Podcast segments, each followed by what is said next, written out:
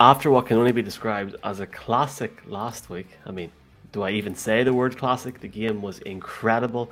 The Kansas City Chiefs host the Cincinnati Bengals in the AFC Championship this Sunday. And on the Irish NFL Show Championship Sunday preview special episode, we're delighted to, well, to bring in Mark. First off, Mark, you weren't in the first call, but also to bring in a special guest, uh, Matt Derrick, obviously a beat writer at ChiefsDigest.com and a contributor on many other outlets as well. Matt, it's great to have you on again after the last few weeks. And also, thank you very much for coming on at what is really a, a very busy time of year. Absolutely. It's great to be with you guys again. Had a great time last time. Well, since the last time you were on, it's, it's been a bit mad. I mean, last week may have been, I think, for a neutral, never mind a fan of the Chiefs. Uh, uh, look, seriously, one of the best games ever. Like, you know, it was it, it had everything. How can we top it this week? There, I, I don't see how you can top that. I mean, that that was one for the ages. Um, I've seen some crazy games with certainly the Chiefs and Patrick Mahomes. I mean, the AFC Championship game with the Patriots a few years ago, um, back in 2018, was was insane. That 54-51 Rams shootout on a Monday night in Mexico was crazy. Um, I don't see how you're going to top, you know, what the Chiefs and the Bills put on the other night. I mean, that was just two quarterbacks um, having absolutely incredible nights. I mean, how you're going to have two quarterbacks have a, a game like that against each other again? I mean, Joe Burrow and Patrick Mahomes have a challenge ahead of them, but and maybe based on what we saw in the regular season, maybe they can match it. We'll see. Well, I suppose one of the things that the Chiefs would be hoping for, if uh, to stop Burrow, um, kind of matching that um, that that uh, game from earlier in the season, is uh, for Chris Jones to, I suppose, replicate Jeffrey Simmons. And we talked, I think, the last time we had you on about, you know, Jones and moving, you know, back inside. But given what um, you know that matchup that the the Titans had. You know, they got nine sacks. Obviously, they didn't put the points up. You would expect if the Chiefs did that. But what do you expect the the Chiefs to do the last time they, you know, in terms of blitzing, um, or or what do you expect the, the Chiefs to do on on defense? Well, I think the conventional wisdom here is that certainly if the Chiefs look at what they did against the Bengals the last time around, and certainly the success that the Titans had, um, you can't blitz. I mean, that's what Steve Spagnuolo did against Joe Burrow last time, and it did not end well. I mean, for the most part, because um, you know Joe Burrow, I think it's is one of those quarterbacks that if you give him just two and a half seconds to throw the football, he's going to just chuck it up to Ja'Marr Chase and and Tyler, you know, Higgins and and TJ Boyd and these guys that can just go up and catch the football. Um, he's got the receivers to do that. I think the the Titans have shown that you know Burrow, if you force him to hold on to the football, he has a tendency to hold on to it for a little bit too long, and that off that Bengals offensive line can't block forever. So I, I almost I would certainly expect the Chiefs to do the exact opposite this time around, which is really to rely on that front four with Chris Jones, with Melvin Ingram, Frank Clark, to try and get pressure on on, on Burrow and, and defend. I mean, you know, it might even just be borrowing some of the same coverages and some of the same defenses that teams have thrown against Patrick Mahomes this season. Um, you're, I think you're just doing everything that you can to make sure that Burrow just, you know, can't get those one-on-one matchups with Ja'Marr Chase and some of the other guys that they had such such success with the last time around. Um, Matt, I, have often used a Top Gun reference or two on this show, and I've used a Top Gun reference to, to refer to the NFL and actually to the Chiefs. Like the, I have the need, the need for speed, and the Top Gun songs apply to their season. I mean, you started off the season and you've lost that love and feeling. You go through, you go through the danger zone, and ultimately AFC uh, divisional game, and then you say championship game. You get back to taking my breath away. Um, if we look at the Chiefs' offense versus that Bengals defense. And the Bengals defense played lights out against Tennessee, but you would argue a much more limited offense. The Chiefs' offense, whether it's obviously the contributions they're now getting from McKinnon, from Pringle, from Robinson, and the Maverick and Goose, or however you want to play it, the Goose and Iceman to Patrick Mahomes' Maverick, if you like. Uh, Tyreek Hill and Travis Kelce can run riot on any defense. How do you see that matchup playing? Do you think that they are going to strategically have an advantage in this dogfight this weekend. Yeah, I think you know that's a great comparison. I think that I think Patrick Mahomes would probably like that comparison too. Um, Yeah, you know, I, I think that the one thing that's in this matchup that I think is is probably the biggest challenge for the Bengals is that I think they put everything that they had into that matchup the last time. There aren't any surprises. There's nothing that I think that they can do at this point that's going to take the Chiefs by surprise, and and particularly on the defensive side, um, they're going to have to mix up things, mix up things a little bit because remember the the Chiefs had a pretty good day offensively against the Bengals too on that afternoon. Um, If they if if their defense had merely just gotten a stop or two, they they could have won that game, um, and certainly had their way early in that matchup. So I, I, think the Chiefs feel pretty good about what they're doing from an offensive standpoint. I think they feel like they certainly match up. Uh, but you know what? I don't even know if we can really draw a lot of uh, conclusions from the regular season in this Chiefs offense because they have a switch. There is something that that Patrick at a place that Patrick Mahomes and, and Travis Kelce and Tyreek Hill go to once the postseason starts that I, I, just don't see a lot of other players doing it. And and Mahomes in particular, I mean, you know, uh, has he had bad stretches? You know, certainly he'll say that the first Super Bowl he had some bad stretches against the, the 49ers.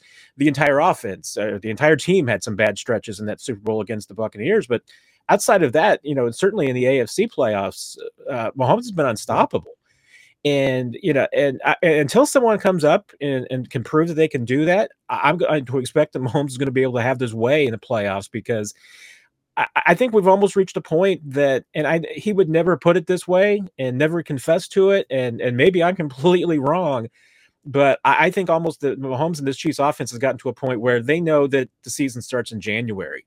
And I'm not sure that the first 18 weeks for them are, are just trying to get through, you know, school to the final week of the season when you finally get to put it all on the field because I think they were bored at times during the regular season. And you see when Patrick Mahomes is focused, what he can do. And and he's been focused the last couple of weeks.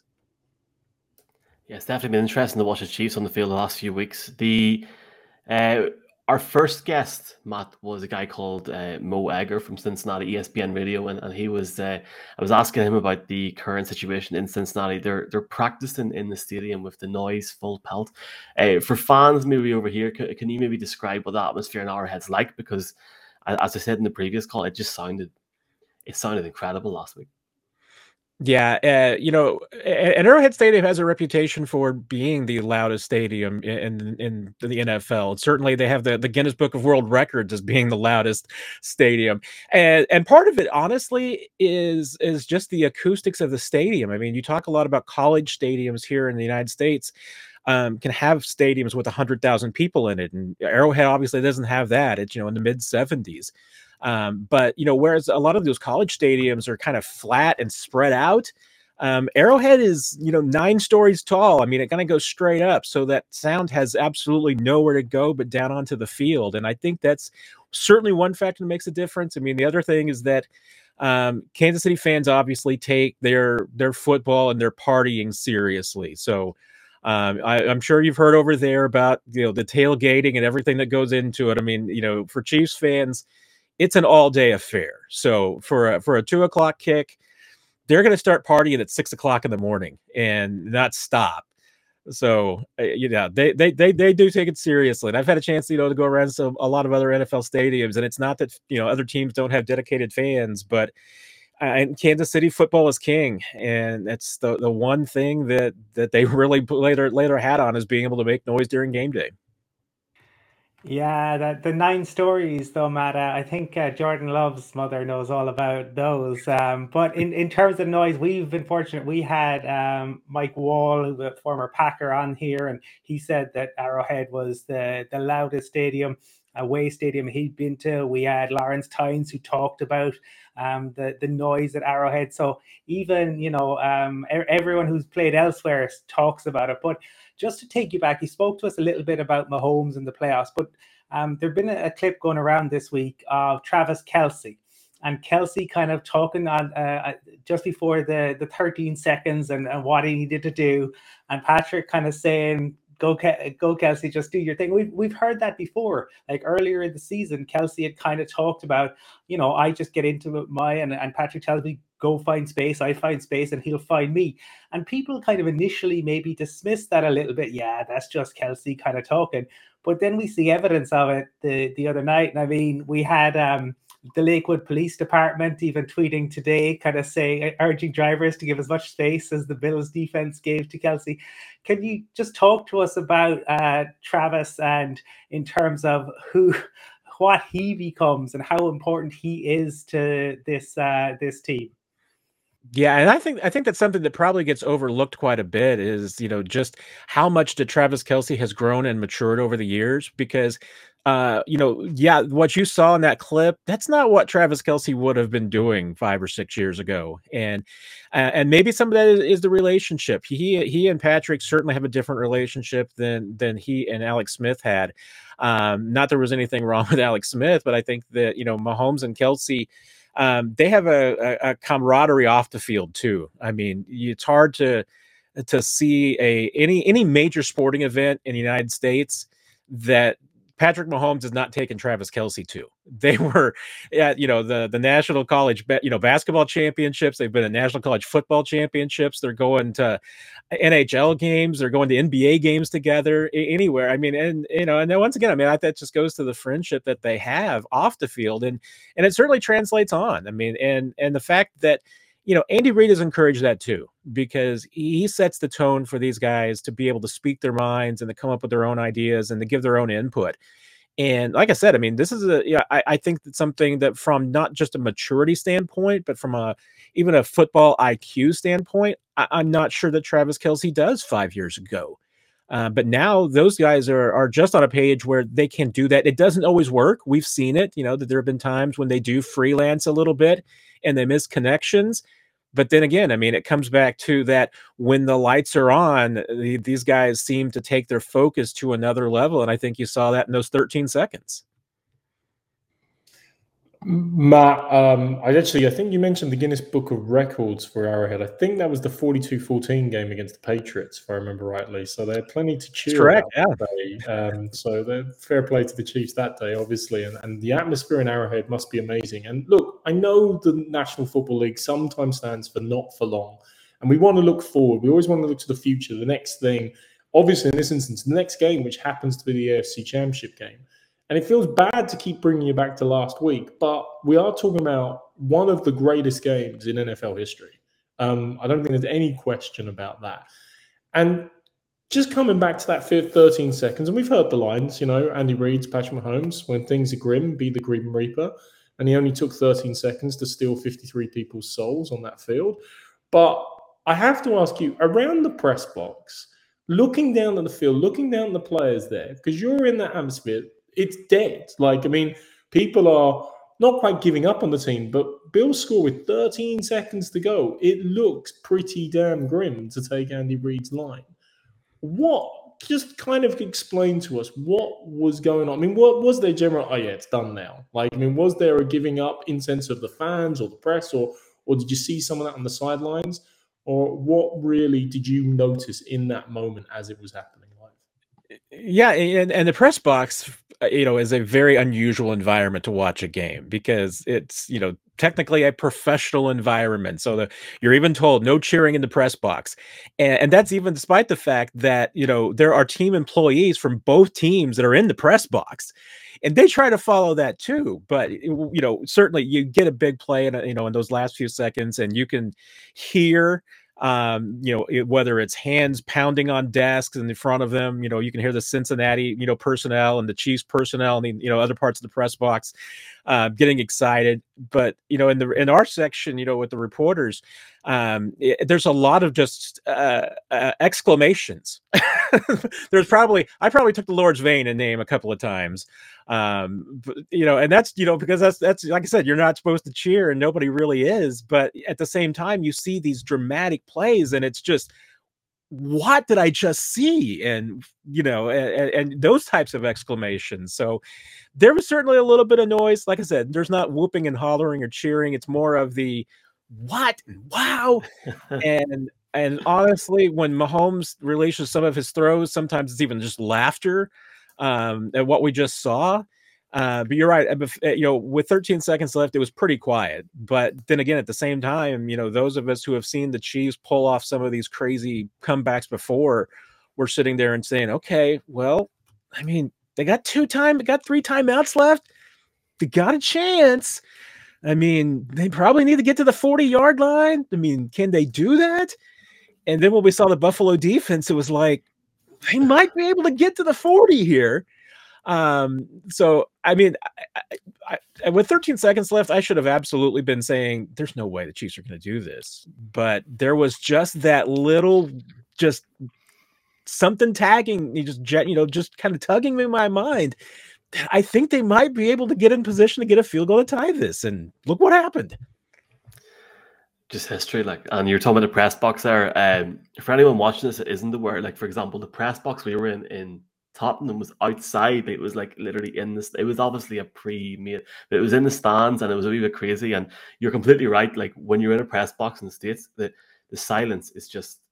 Sometimes when there's something serious happening, it's very very hard to maybe console yourself. So it's, I can completely understand that. And one thing I wanted to talk about, just the final round of questions here, very quickly, Matt, before we uh, round up this AFC Championship preview. Um, Harrison Butker was on our show. I think, guys, what July, August.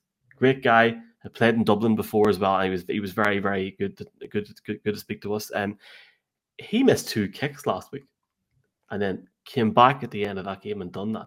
I mean, you're talking like complete clutch situations, Matt. That was to actually do that when you know the whole country, never mind a, lo- a lot of people around the world are watching you, was uh, a fantastic comeback for him. Yeah, it really was, and and I'm not sure I've ever seen a, a kicker with just uh, the same the kind of mentality that that Harrison Butker does. Because I think it was would be very easy for a kicker to kind of get in get into his head, especially after two kicks, and to doubt himself. Uh, Harrison Butker is never going to doubt himself. That is the most self-confident kicker that I've ever seen in my entire life, um, and he's he's surprised anytime that he makes a kick because he's just that confident it's going to go in and and the Chiefs were certainly confident. I mean, they had they had no worries. I mean, you know, hey, kickers miss extra points, things like that happen, and um, and even though there it wasn't particularly you know windy or anything of that, it was very cold at Arrowhead, and it won't. It will actually will probably be warmer this weekend than than it was last weekend. And you could certainly even tell during warmups that you know he just didn't have quite the leg that he usually has. You know, in warmups he'd hit from 56, and um, normally, he would at least try something from 60 or beyond, and he didn't even try that during you know pregame. So you knew that there would be a little bit of a you know less of a distance there. So um, I, I, think he kind of took it in stride. The miss, you know, he kind of realized that hey, you know, I'm to make an adjustment on the next kick. Um, and that, that's what he does. I mean, we've often seen it. I mean, you know, Harrison Butker has has missed some kicks from time to time. Not many. I mean, he's still one of the most accurate kickers in the league statistically. But when the game's on the line, there's just like Mahomes. I mean, there's ice water in his veins, and I've I haven't seen him miss a big kick like that yet.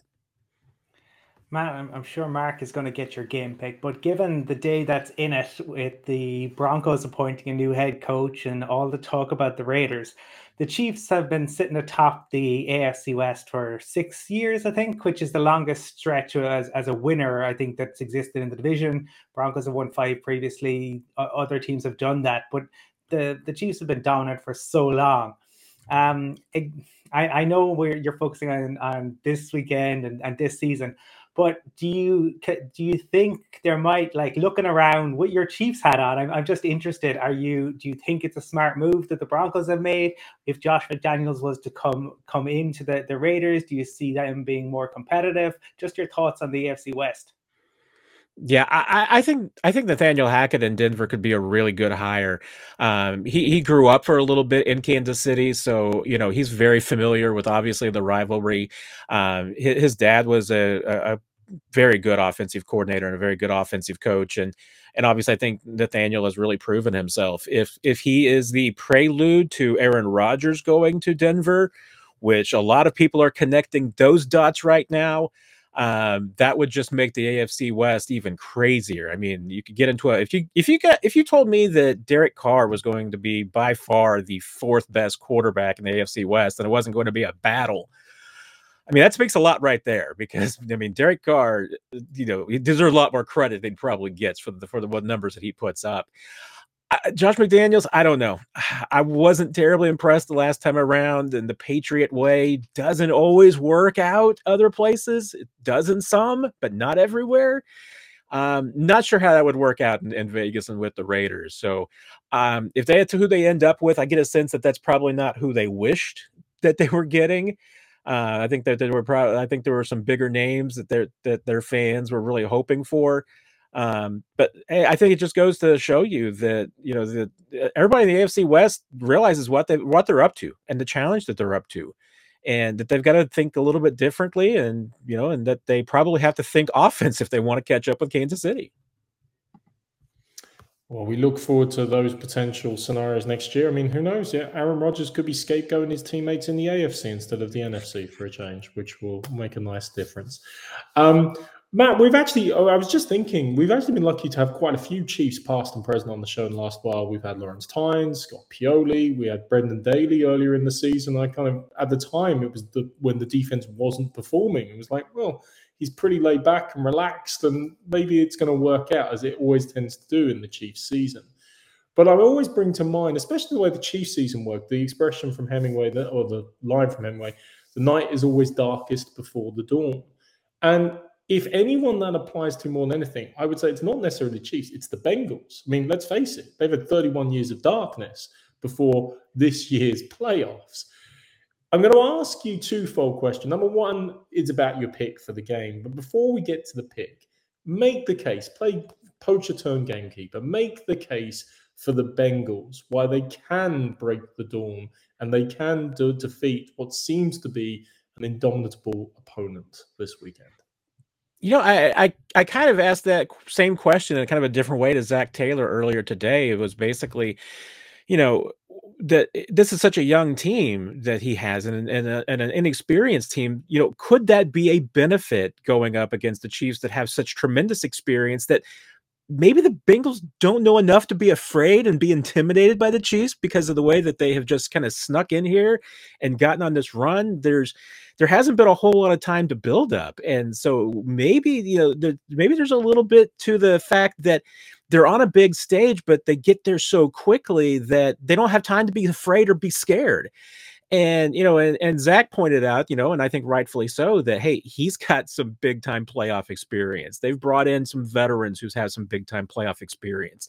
That they purposely brought in guys like Joe Burrow and Ja'Marr Chase that have big time college postseason experience and championship experience so uh, there's a I, I don't think that the bright lights are going to to scare the Bengals, and that's I think the big part of it is that you just can't come into Arrowhead and be intimidated.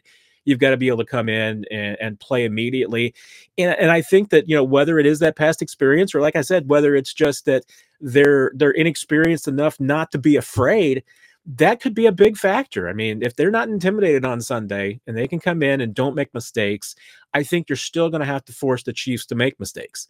Um, if if Patrick Mahomes doesn't turn over the football, if the Chiefs don't p- commit some penalties, I don't I don't know how you can beat them. I mean, I I think that they've shown that when they play their A plus game, I I don't think that your A plus game can keep up. You probably have to make sure that the the Chiefs play you know below their expectations. So. I mean, I, the Bengals could play a perfect game and pull off the win. I, I think they would need some help to do that. Uh, but I, I think they're equipped to to come in and give the Chiefs a fight. I mean, I don't think this is going to be a, a rollover at all. I mean, I think they're they're more than prepared to come in here and make this a good game. Matt, we've really appreciated speaking to you both in the last few weeks and tonight ahead of the AFC Championship. Who knows? Maybe we could uh, be saying hello in Los Angeles in a few weeks. I don't know what's going on, you know, but uh, fantastic to speak to you again. Um, at Matt Derrick, that's with two R's, D E R R I C K on Twitter. Matt, thank you so much for coming on, man. Enjoy the game on Sunday and uh, speak to you soon. I appreciate it. Uh, I wish the best of all. I got, a great response from the last time I joined you guys, so it's it's oh, it's a blast. I would be glad to do it again. Take care.